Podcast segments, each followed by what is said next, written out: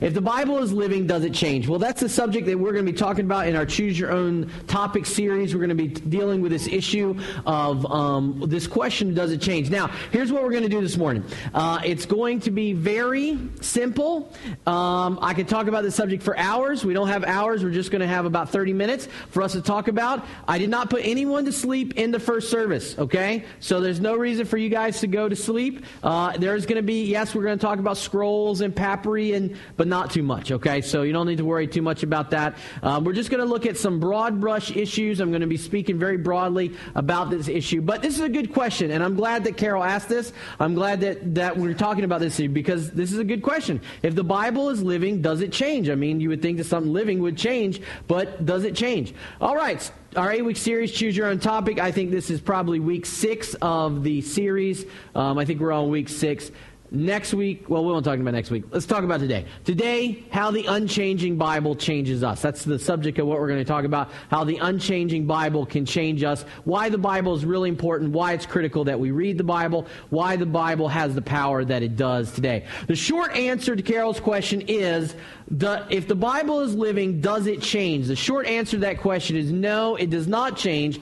But there's more complexity to it than just saying no, although no would be the short answer. Um, so let's talk about that complexity today. We're going to see what the Bible says. We're going to look at several different passages because we're dealing with a topical subject of the Bible. The Bible doesn't talk about itself a whole lot um, because it sort of is what it is. But at the same time, there are some passages that we'll want to be familiar with. The other thing is we're just going to have two simple ideas dealing with the the living issue of the Bible and the changing issue of the Bible. So here's what we'll do. Two ideas. You can follow along in your handout. First of all is this one um, right here, which is the Bible does not change. The Bible does not change. And so as we talk about this, we want to bear in mind that the, the fact that the Bible does not change, we want to remind ourselves and remember that this is a good thing.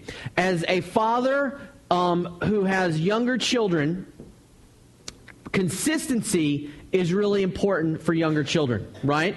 Because if your younger child who's three or four or five years old is not sure whether or not they're going to have one meal a day, three meals a day, or six meals a day, and those number of meals change all the time, that does not promote good behavior. It does not promote security that they need in growing up. the same time, if you make them go to bed at 4 o'clock in the afternoon one day and you let them stay up to 2 a.m. the next day, that lack of consistency also will pay huge dividends in the wrong way. If you don't believe me, try it and find out for a month. It will not be very successful. So, consistency, unchangingness is actually a good thing. It is important that when we approach a stoplight and we see that it is either green, this is not in order, uh, I'm not paying attention, right? Red, yellow, green. How about that? Is that in order? Okay. If we approach a stoplight and it's red, yellow, green, it is important that everyone knows that red means to stop, green, yellow means slow down, not speed up and go through the intersection. And green means to go, okay? If everybody had their own interpretation of red, yellow, green, we would not be able to function as a society. All right? And we also know people who just moved here two weeks ago from the U.S. because they struggle with this issue because it's not their culture, right? At least I notice that all the time. Okay, and so what happens is is that the unchanging nature of the Bible is actually a good thing. It is good that some things don't change. So our culture gives you the impression that change is good, and change can be good, but there's some things that you want to keep the same, some things you want to change. All right, let's talk about that real quickly. Here's what the Bible says in 2 Timothy. Um, this is Paul talking to Timothy here. He says, But you must remain faithful to the things you have been taught. You know they are true, for you know you can trust those who taught you. You have been taught the Holy Scriptures from childhood, and they have given you the wisdom to receive the salvation that comes by trusting in Christ Jesus.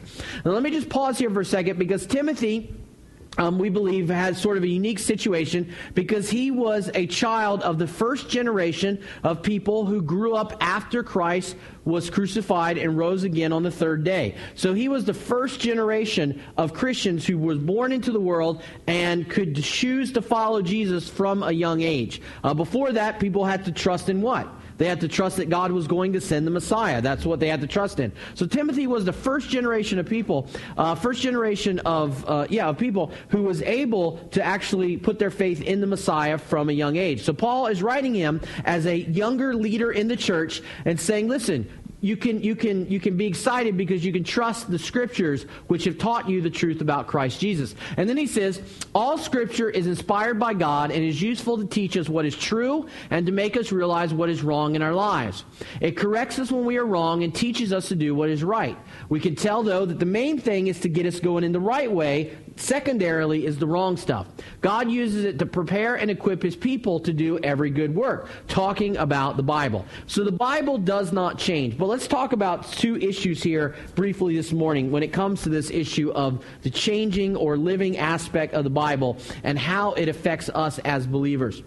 First of all, the Bible has historically remained the same, okay? So historically, the Bible is the same um, throughout its uh, existence. Now, let's talk specifics here. Okay, this is a Bible, right? It is. It's a Bible. It's not just a leather bound book. This is a Bible. And the cool thing about the Bible has two covenants in it, uh, two major covenants. I know this is testaments, but that's the, probably not the best word in English. So it's two covenants, the Old Covenant and the New Covenant. The Old Covenant is the covenant uh, primarily that God made with Moses, um, and the New Covenant is the covenant that we are the uh, that we have through Jesus Christ. Now, here's the thing. This is the Bible in English. This is New Living Translation. Uh, some of you out there have other translations of English, and that's fine. Doesn't matter. Um, some of you out there have Tagalog version. Some of you have Hindi version. Some of you have Spanish version. Some of you have Mosquito version. Some of you have, I don't know, I mean, there's Chinese, uh, Mandarin. Some of you have Cantonese version. Uh, sorry, I said Chinese. Uh, and there's probably like a million other versions just in BVC alone, okay? Here's the thing. Your version of the Bible and my version of the Bible is exactly the same. All right? It's 100% the same. Now, when we talk about the, the Bible itself, its accuracy, then I'm going to use the word 99.9%. And I'm going to explain that 0.1% in just a second, okay? But your Bible is the same as my Bible. Here's the reason why. this Bible right here is a translation into English from the original two languages that the Bible is written in. The Old Covenant was primarily written in Hebrew. The New Covenant was primarily written in Greek. Okay, you don't need to know that, but what you do need to know is that all the Bibles that you have are translations of those Bibles, okay? So your Bible is a translation, whatever language it's in, it's a translation of the Hebrew and the Greek, and same thing with mine. Now you may say, well, why does some of the English versions do they disagree? I mean, why does one version have thou shalt not and the other one says you will not? Uh, why does one have different words um, than other ones? Well, they don't have different words, but they do have synonyms, okay? For those of you that know two languages, this is an easy conversation. If you don't know two languages, you'll just have to take my word for it. When you try to translate something, a thought form from one language to another language, it raises a lot of difficulty because you got to figure out what color well, I'm going to use color example. You got to figure out what word you want to use. Let me give an example.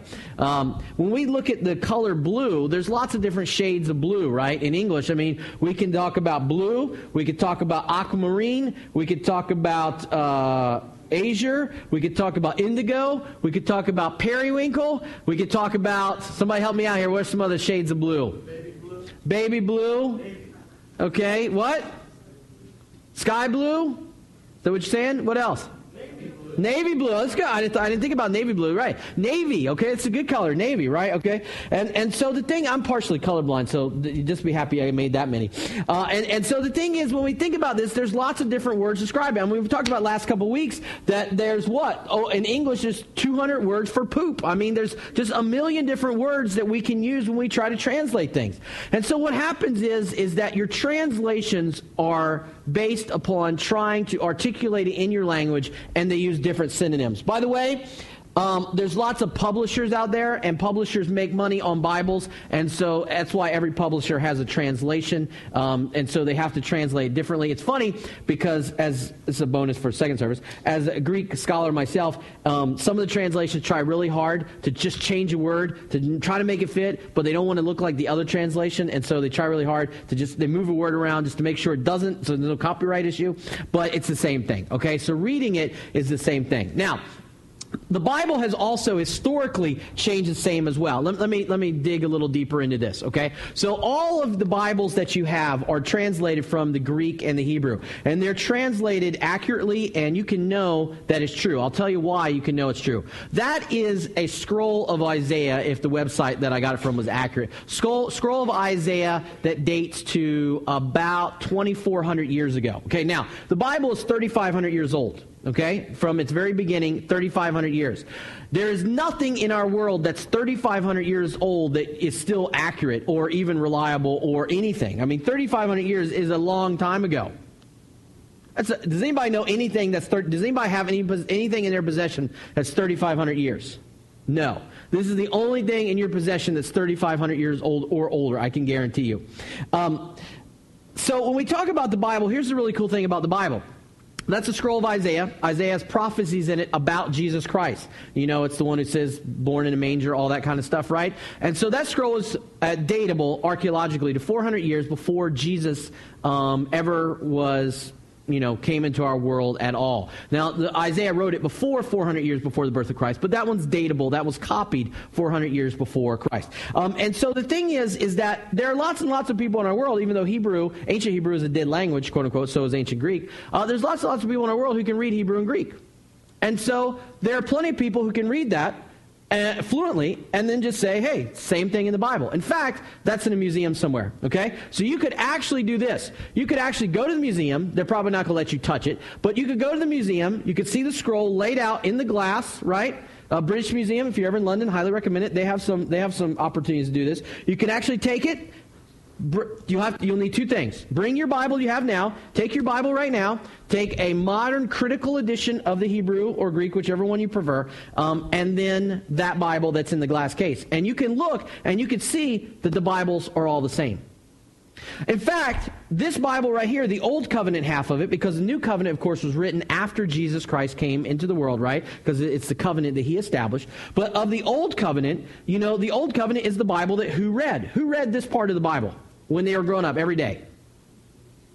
Jesus. Okay, well, Jews, yes. Okay, yes. And so did Gentiles, by the way, too. It wasn't just Jews. But, but, but you're right. I mean, obviously, they're primary readers of it. But Jesus read this, right? This was the Bible that Jesus read. And we know that because you could go and look in the British Museum, or that's actually in a museum in, in, uh, in uh, the Holy Land. But you can go in a museum and you can look and see the Bibles that they read and that they match with our Bibles. That's amazing.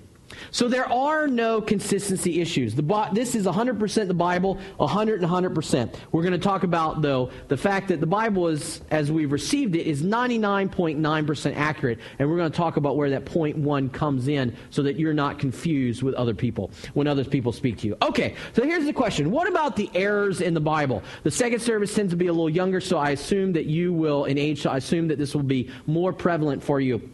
If you go on the internet and you search for Bible errors, you're going to come up with thousands of websites devoted to errors in the Bible, right? Um, there are tons of people who have, who, who, you know, find, quote unquote, in their mind, errors in the Bible. Let's talk about that for a minute. First of all, there are thousands of websites. By the way, for thousands of years, people have tried to find errors in the Bible. It's, a, it's, a, it's like find aliens you know, find who really blew up the, the, the 9-11 towers or find errors in the Bible. It's all in that conspiracy genre, you know, that exists in our world. If you ever read those websites, you'll find out that a lot of those people who write those websites are very, very hateful people. Um, and they're mad, um, and I'll describe them as hateful because they hate something about the Christian faith or the church. They're mad at some priest, some church, something, something God didn't do in their life, something they thought God should do in their life. They're really mad, and so the Bible becomes a very good target. So let's talk about the errors in, in the Bible.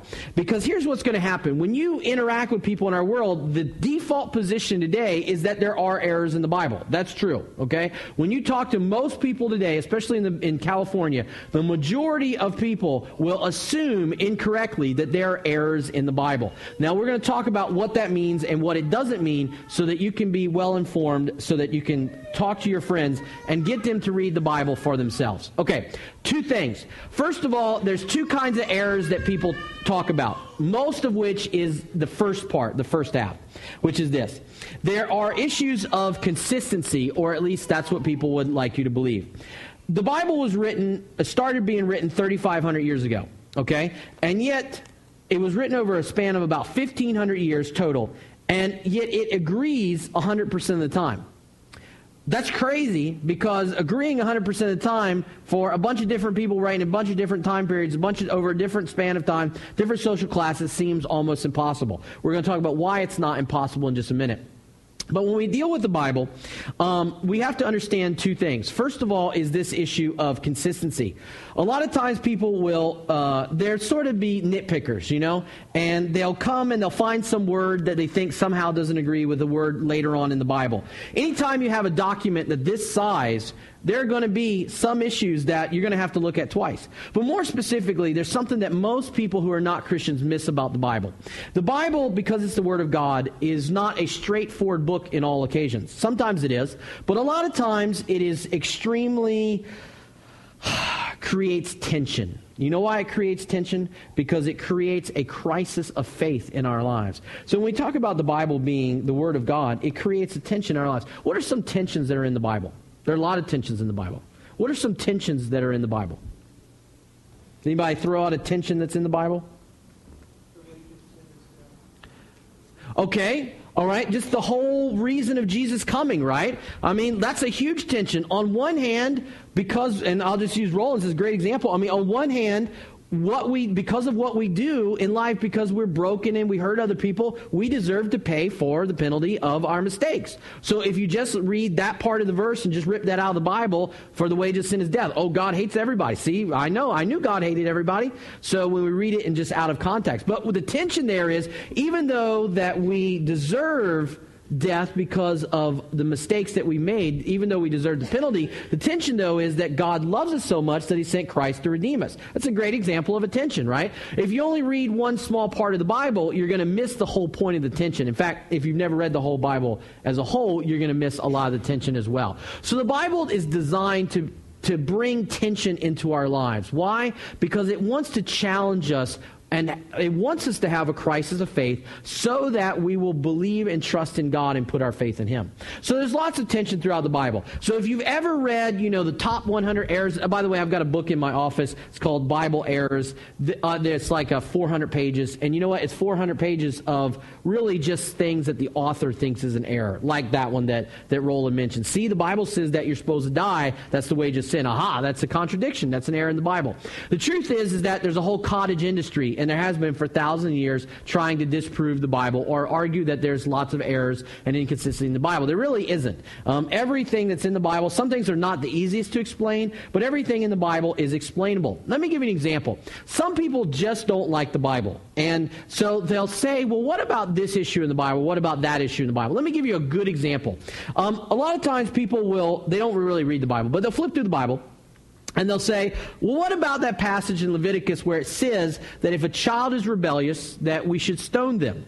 Right? That's horrible. That's totally barbaric. That, that proves that God is not from God. It's just something else. Well, let's look at that passage in context just for a second. First of all, um, we need to understand that that's coming from a civil legal code. If you understand ancient Hebrew, then you'll know that that's a civil legal code and that it's not talking about small children primarily. It's really talking about adult children. See, what would happen in the ancient world is that when you grew up, um, you, you became a man, you got your, especially in the context that we're talking about here, you got your servants, you got your, your, your, your, your uh, what do you call them, like a retinue, your household. You actually had a household around you, meant men and women who would support you and they would work for you, but they would fight for you too. That was very common. And a lot of times the, the kids would be like, yeah, you know, my dad's got a much bigger and nicer property over there, and he's only got eight, and I've got ten servants, so hmm, who would win? I'll win, okay? So I'm going to go attack my dad.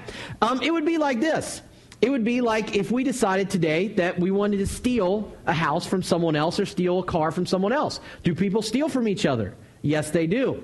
Um, by the way, the idea in that situation, if you look at it again in the ancient Hebrew, is that the maximum penalty um, for an aggression, specifically a murder against your own uh, father or mother would be in that situation capital punishment. Okay? By the way, do we have a similar law? Yes. If I go and kill my father to take his house, then at least in the state of Virginia, because that's where my dad lives, uh, they will put me to death for that. Okay? If I do that, that's what will happen. So they didn't have electric chair back then. Um, that was the best form of capital punishment that existed at the time. Um, if God wrote the Bible today, maybe it would be uh, electric chair. I don't know. But the point is, is that the Bible is not inconsistent. The Bible is accurate for what it is, and we're going to talk about that in a minute. But what about other errors? Okay, what about other errors? Are there other errors? You said earlier, Pastor, that the Bible, um, that the Greek and Hebrew is 99.9% accurate. Well, what does that mean? Okay, good. I'm glad you asked. See, let me do this by contrast for a second. Um, because Christianity, not only is it the real faith, but being a follower of Jesus, and I don't even like the word Christianity sometimes because it sort of means a religion rather than just the practice of following Jesus as the Messiah. But those who follow Jesus the Messiah, um, those who call themselves Christians, we are a very open, loving, and tolerant religion if there ever was one. Now, I know the media and the secular uh, folks would, uh, you know, they freak out and say, oh, no, it's not true. But let me give you an example of that.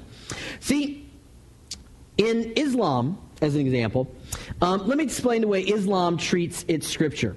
Um, the Quran was written by one person. The Bible was written by 39 different people. Okay, so if Muhammad's wrong, all of Islam is wrong. Okay, but the Quran was written, and about I don't know, 60, 80, 100 years after his death, they were worried because they started having different versions of the Quran. They started having lots of, you know, spelling errors and other issues come into the Quran. And so what they did was they had a big, massive uh, Quran burning, where everyone under penalty of death had to bring every copy of the Quran that they had, and they from that they burned all of them, and they made one master copy that they tried to print from. Is about 100 years after Muhammad died, uh, that they would print from, and any type of deviation from that one master Quran is punishable uh, even today, probably with a very serious, if not death, as a uh, as a penalty. Uh, most Muslims I meet deny that there's even any such thing as that. They deny it exists, but if you go to a museum, you'll find that actually they do exist. Okay, now let's contrast that with Christianity. Okay. Um, in the ancient world, when somebody, like, let's think 3,500 years ago when, when Moses sat down and wrote the first five books of the Bible. He wrote them out, typed them out on the computer, it was on the screen, and then he hit print and printed a couple copies and disseminated to the people, right? Is that what Moses did? Exactly. That's right. Wow, you were there and you know it. That's right. Okay, now, um, and so the thing is, is that the Bible, as with any other ancient document, was done was what? It was hand copied, right? And so the Bible, as is hand copied over the years, they, they, would try very hard to be accurate, but occasionally somebody would spell things wrong. I mean, there's a lot of spelling errors we're going to talk about in just a second. They would spell things wrong. Now, this is what makes Christianity different than every other religion in the world. Guess what Christians did with every, let's say Gary from Athens. I just picked some, there's no Gary in Athens, but say Gary in Athens uh, tried to translate the Bible, uh, not translate, he, he's trying to copy the Bible, and he spelled temple, T E M P E L, instead of T E M P L E. Guess what Christians do with that spelling error? because it's the Word of God, they keep it, publish it, make lots and lots of copies of that copy to let everybody know that Gary from Athens spelled it wrong, and it's in museums all over the world. There are thousands and thousands and thousands and thousands of scraps of paper all over the world with spelling errors on them. Now, why is that important? Well, I, I, didn't bring it this morning. I can't believe I didn't bring it this morning. But remember, I said earlier that you, if you take the, the Hebrew scroll, right, of Isaiah, you, I said then you take your English Bible, but you have a critical edition of the Bible. What did I mean by a critical edition of the Bible? Critical doesn't mean negative. Critical edition of the Bible highlights at the bottom every single spelling error that every scribe ever made in the history of the world that we know about. I'm not kidding you. Okay?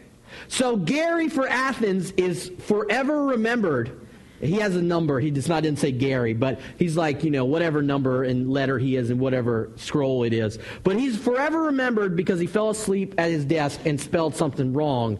And we know about thousands of years. And his work is in the British Museum or the Museum in the Holy Land. Okay?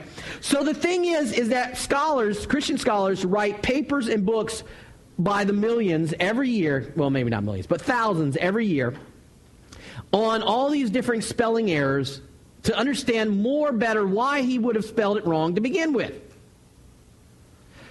Why? Because we care about the Word of God. And if Gary made one little mistake, we want to know why Gary did, and we want to try to understand exactly what the Word of God has to say. So here's the thing. The cool thing about what Gary did is this, though. This is why we can know beyond shadow of doubt that's accurate. Because when we go and look at that scroll, and we compare it and we compare it and we compare it, we know that there's 100 people and 100 scrolls in that museum that spelled temple in that verse T E M P L E. And Gary spelled it T E M P E L. And so we can have confidence knowing that the Word of God has faithfully been passed down because we have not only the correct version, but we also have the erroneous versions as well. And it is the erroneous versions that give us confidence that this right here is 100% accurate and 100% the same Bible that Jesus himself read as well. And so that, my friends, is something that we can be excited about. What about errors in the Bible? So when people tell you that there are errors in the Bible, 99% of them don't know what they're talking about. They're just parroting something they've heard on the internet because they don't understand what it means to be an error. An error in the Word of God doesn't exist. There are typos in certain, in certain uh, manuscripts, but those typos are easily corrected and understood. We study them, we understand why they did. By the way, the most common typo is what's, we don't need to get technical here this morning, but literally was the, the mis- moving of one letter for another letter. That's the most common typo that, that exists. Occasionally, someone would, instead of writing blue, would write Asia, but those are very, very rare. So, what about errors in the Bible? Well, as far as its, as far as its faithfulness, there are none. There are nothing to be worried about. You know, here's the thing the Bible by the way, is not just a book, right? Everyone knows that. I mean, there's 66 different books in here. The Bible just means really collection of books, and there's tons of different books in here. But it's 66 different books written over 39 different years, right? I mean, 39 writers over 1,500 years. Now, if all of us got together and decided that we were going to put together a manual for life now, um, all of us in a room, we were going to have a big writing session. Would we agree with the same consistency or even close to consistency of the Bible? No. No. Because some of you have favorite colors that are like red and puce and orange, and my favorite color is blue, so we would not agree on anything. Okay? And so the thing is, is that, you know, we wouldn't agree. But the Bible is in full agreement, even though it was written over such a huge time frame. I mean, can you think about 1,500 years? What other document in the world is composed over a period of 1,500 years and even partially agrees with itself? There is none. There is nothing like the Bible.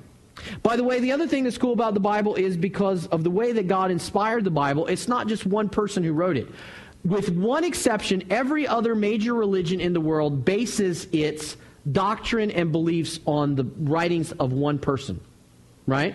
Islam. If Muhammad's wrong, Islam is wrong. Uh, Joseph Smith wrote, write, wrote uh, the books for the Mormons, right? If he's wrong, Mormonism is wrong. Tom Cruise? No, he didn't write the books. Just kidding. Uh, L. Ron Hubbard. He wrote the book. If he's wrong, Scientology is wrong, right? I don't care what Tom Cruise says. And so the thing is, is that it comes down to one person. But the cool thing is, the Bible is not just one person's opinion.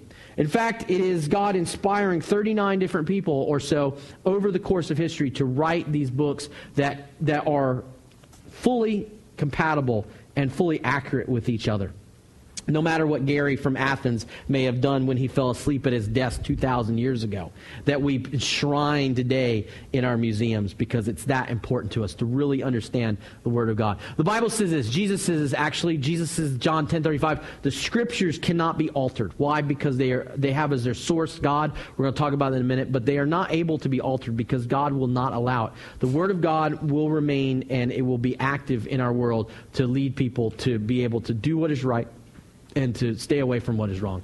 The Bible has also remained consistent in its truth. Now, this is one of the things that, that comes up because a lot of people say things, well, the Bible's not very consistent. You know, I mean, the Bible changes a lot because, you know, um, well, they don't really know why it changes, but they think it changes because they say things like, well, what about that example of the stoning, you know, children? I mean, that seems so barbaric today. I mean, that seems so, you know, unfair today. Well, um, the funny thing is, is that you have a contrast here because you have the Bible on one side and you have society on the other.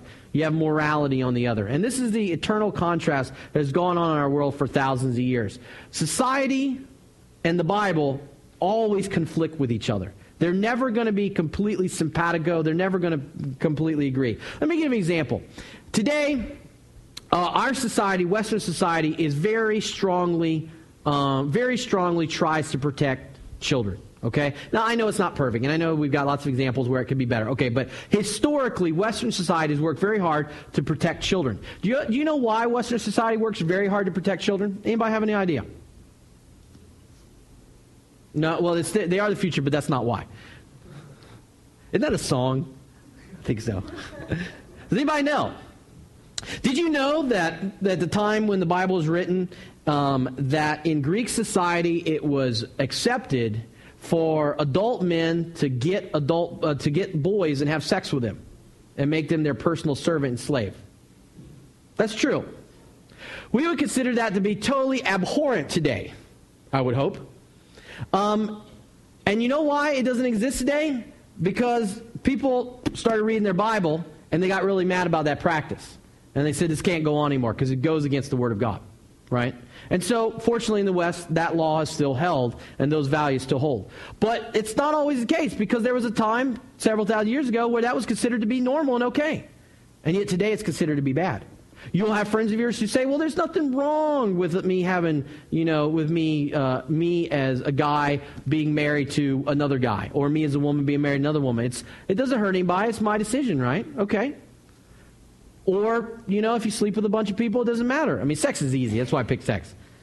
But the Bible's outdated. It's inconsistent. doesn't matter anymore. No, society is what's changed, not the Bible.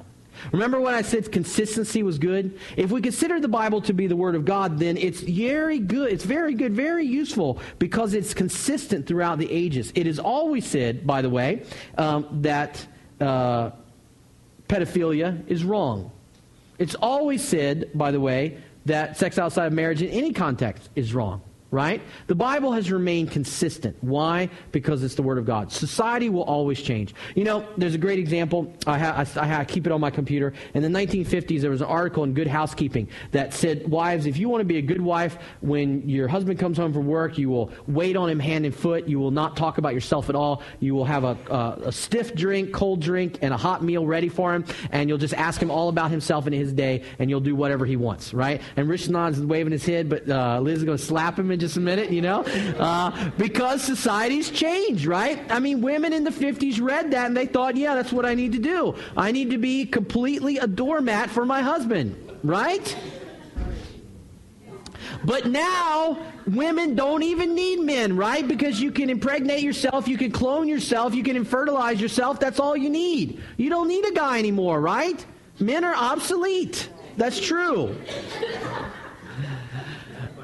Society will change, but the Bible will remain the same. And that's what's really cool because as people, we need that consistency. Just because we're 20, 40, 60, or 80, we're basically still like four year olds. We still need some consistency in our lives, right? Listen, you cannot take the Bible halfway because the Bible is fully the Word of God. You cannot pick and choose what part of you like and don't because you'll meet people who say that. That's like the guy who says, you know what? I'm going to pick and choose the parts of the California Code for driving that I like and not. So I will stop at stop lights. I will not stop at stop signs. I will obey the traffic laws when it's a 35 type zone, but I'm not going to obey the traffic laws on 55 zone because 55, when it's the speed limit 55, that's optional anyway, right?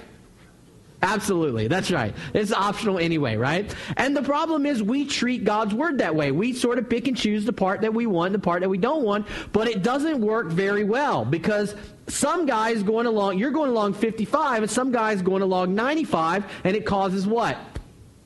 Accidents.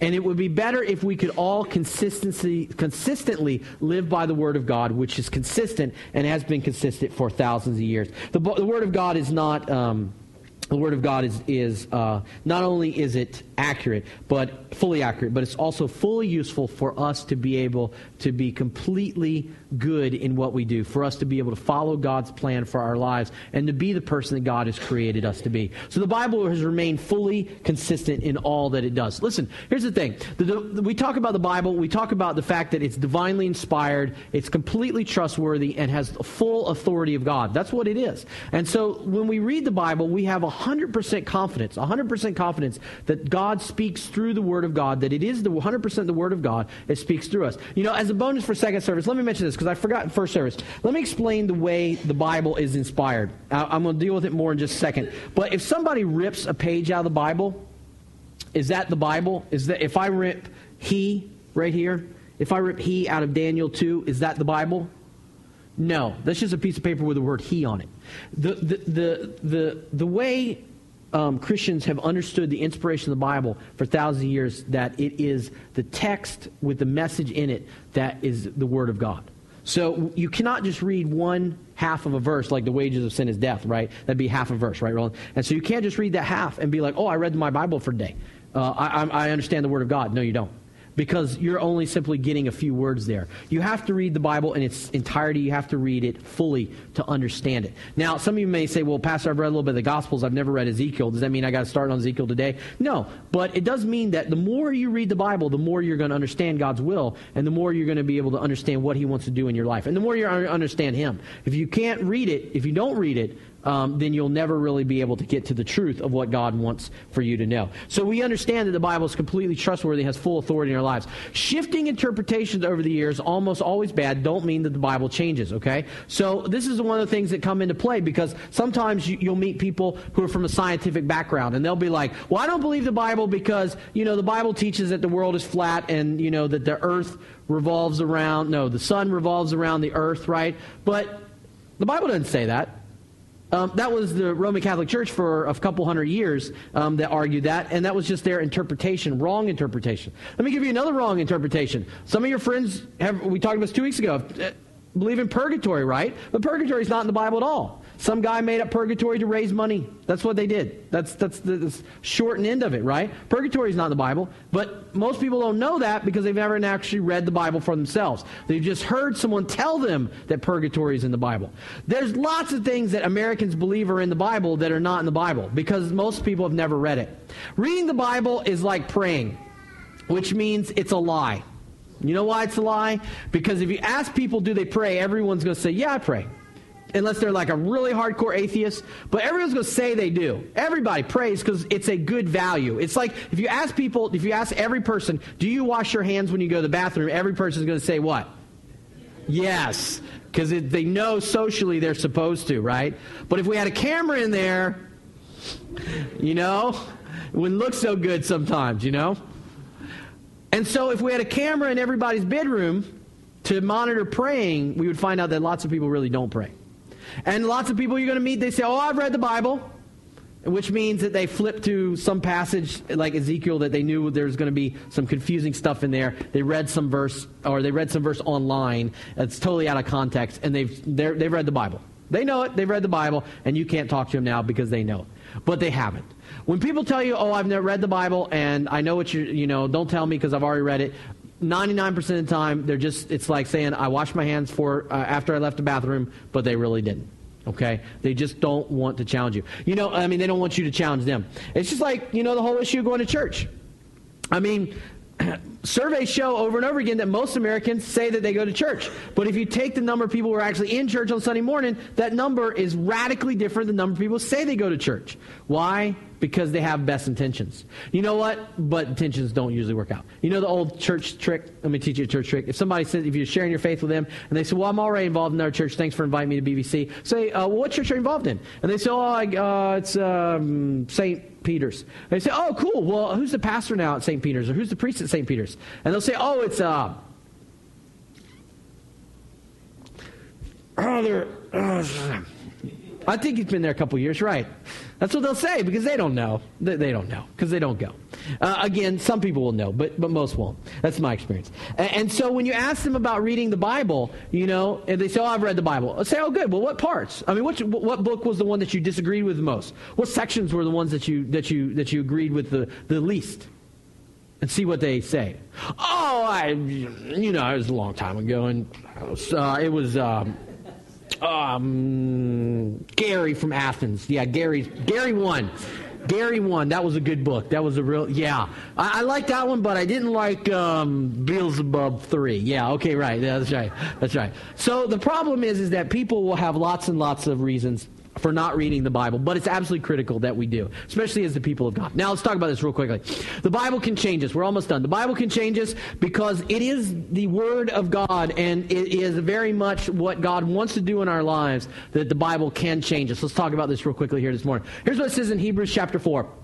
For the word of God is alive and powerful. It is sharper than the sharpest two edged sword, cutting between soul and spirit, between joint and marrow. It exposes our innermost thoughts and desires. And so when we talk about the Bible, that the Bible is the word of God and it has that power to really create tension and a crisis of faith in our lives. It wants to cut through all the baloney that we have so that it can get to the heart of the matter and really be able to teach us about who God is. As people, we're really good at manufacturing baloney, right? Like our church face. We come in and I ask, I say everyone, you know, every Sunday morning, how are you? Fine, fine, fine, fine, fine, fine, fine, fine, fine, fine, fine. We're all fine, right? Um, and the thing is, is that we're all not fine, you know, but uh, society says you can't say, oh, I'm having a terrible day because my spouse is being a jerk and my kids are not obeying me, and you just don't say that on Sunday morning, right? Or whatever, whatever the case may be. And, and so the, the problem is, is that the Bible is really good at getting past that. It's really good that the more we read it and the more we try to understand it, the more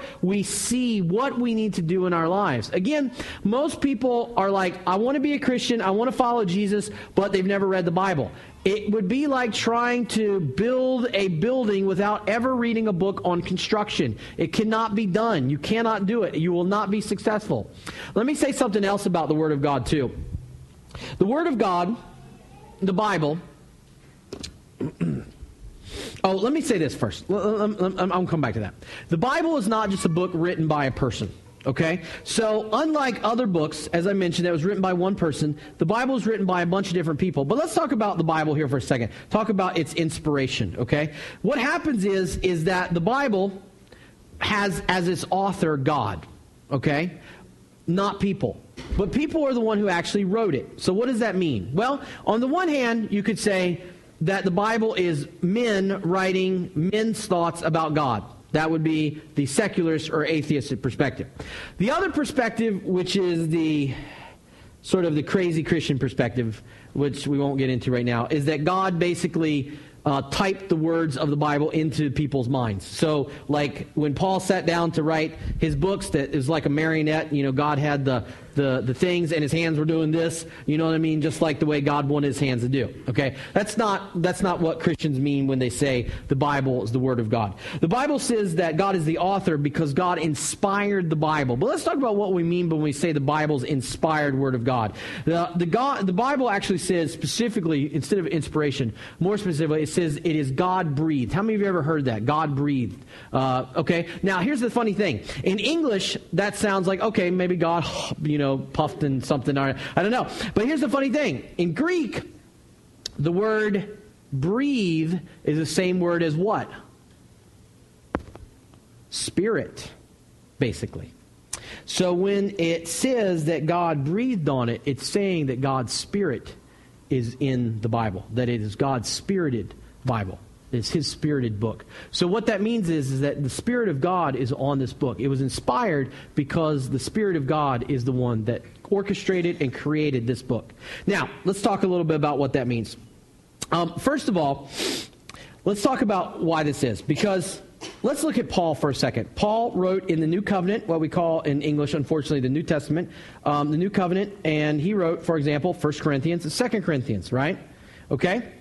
Do you think that Paul wrote only two letters in his whole life to the church in Corinth? No. You know how I know he wrote more than two letters to the church in Corinth?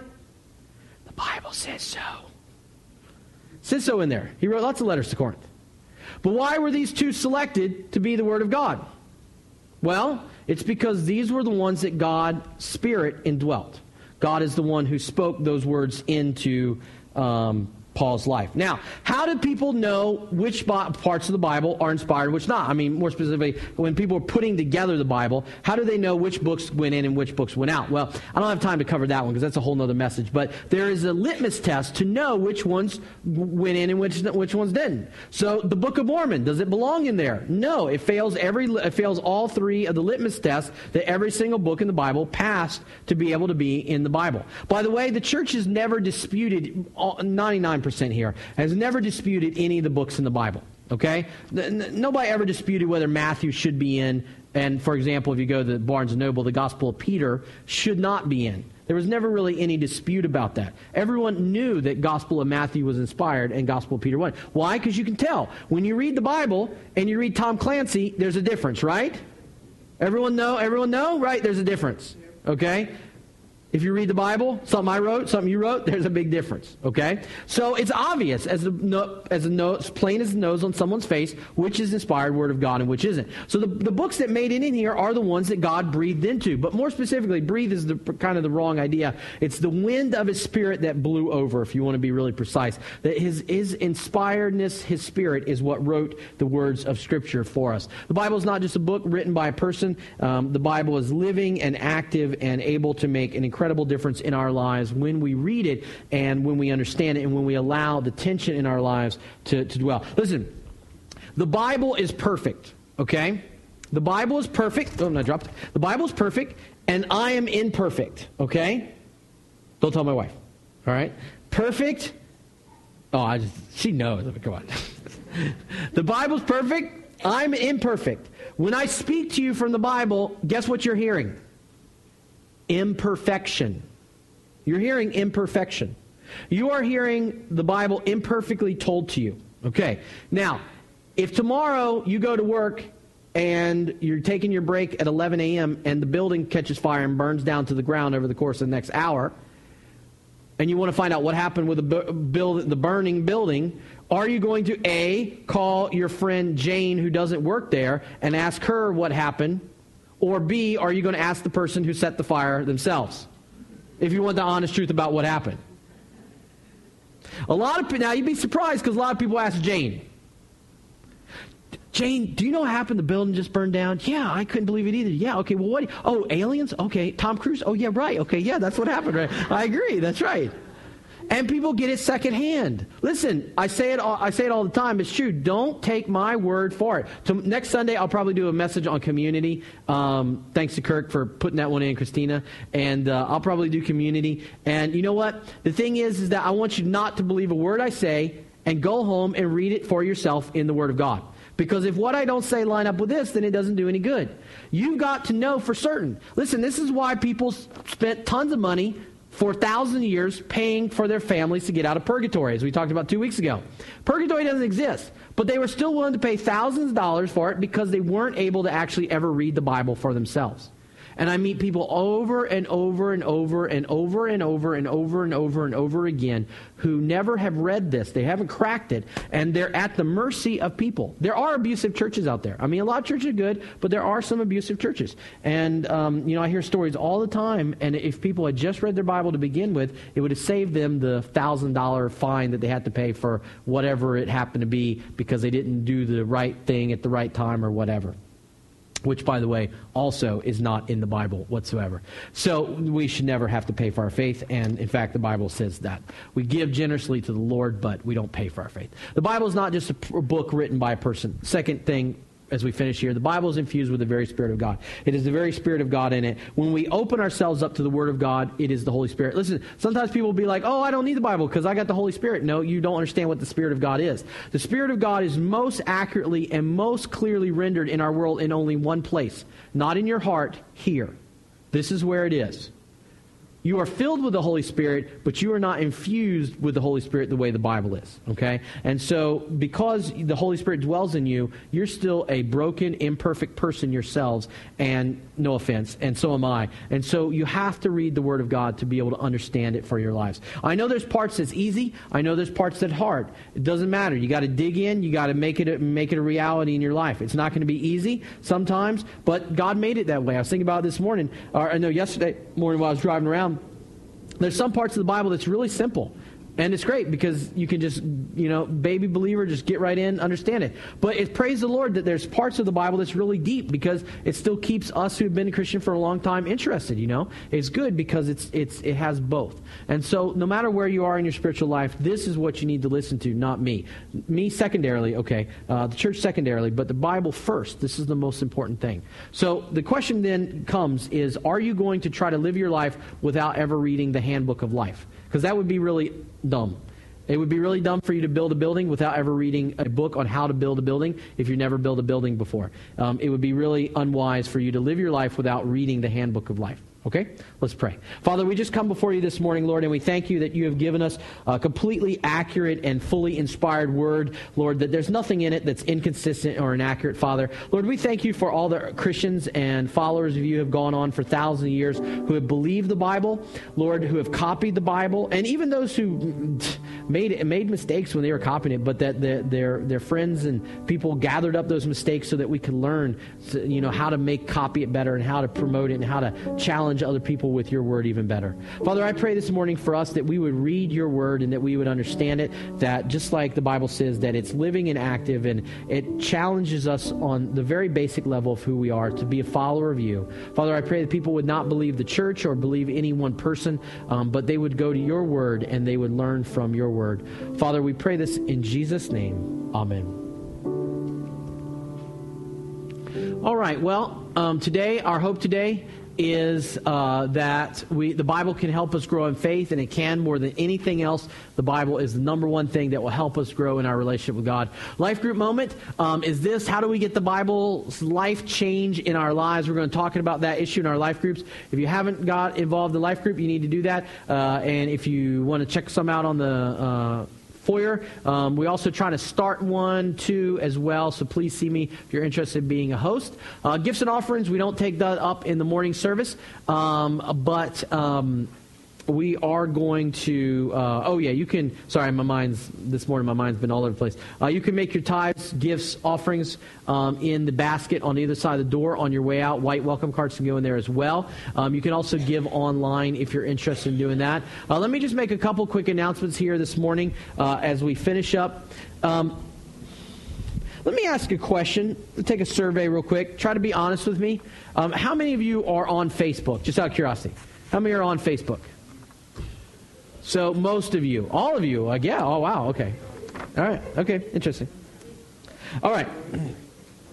I didn't, I didn't ask how many of you waste time playing Farmville on, on Facebook. I just asked who's on Facebook. Okay, who has an account? All right. Uh, all right, awesome. Uh, building update, I don't really have anything on that. We're still waiting to hear from the architect. Nursery, we still need some nursery workers um, for the. Uh, uh, the service uh, for uh, the 11 o'clock service and some for 9.30 so if you haven't had a chance to sign up yet definitely do that.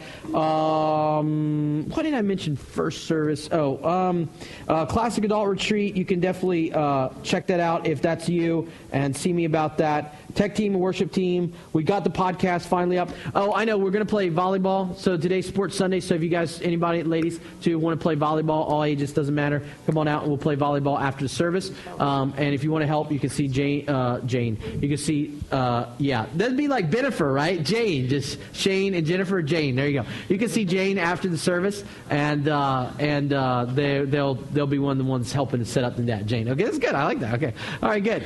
Um, all right. So I think that's about it we're going to go ahead and stand and sing and worship the Lord. Ramir, it's all you.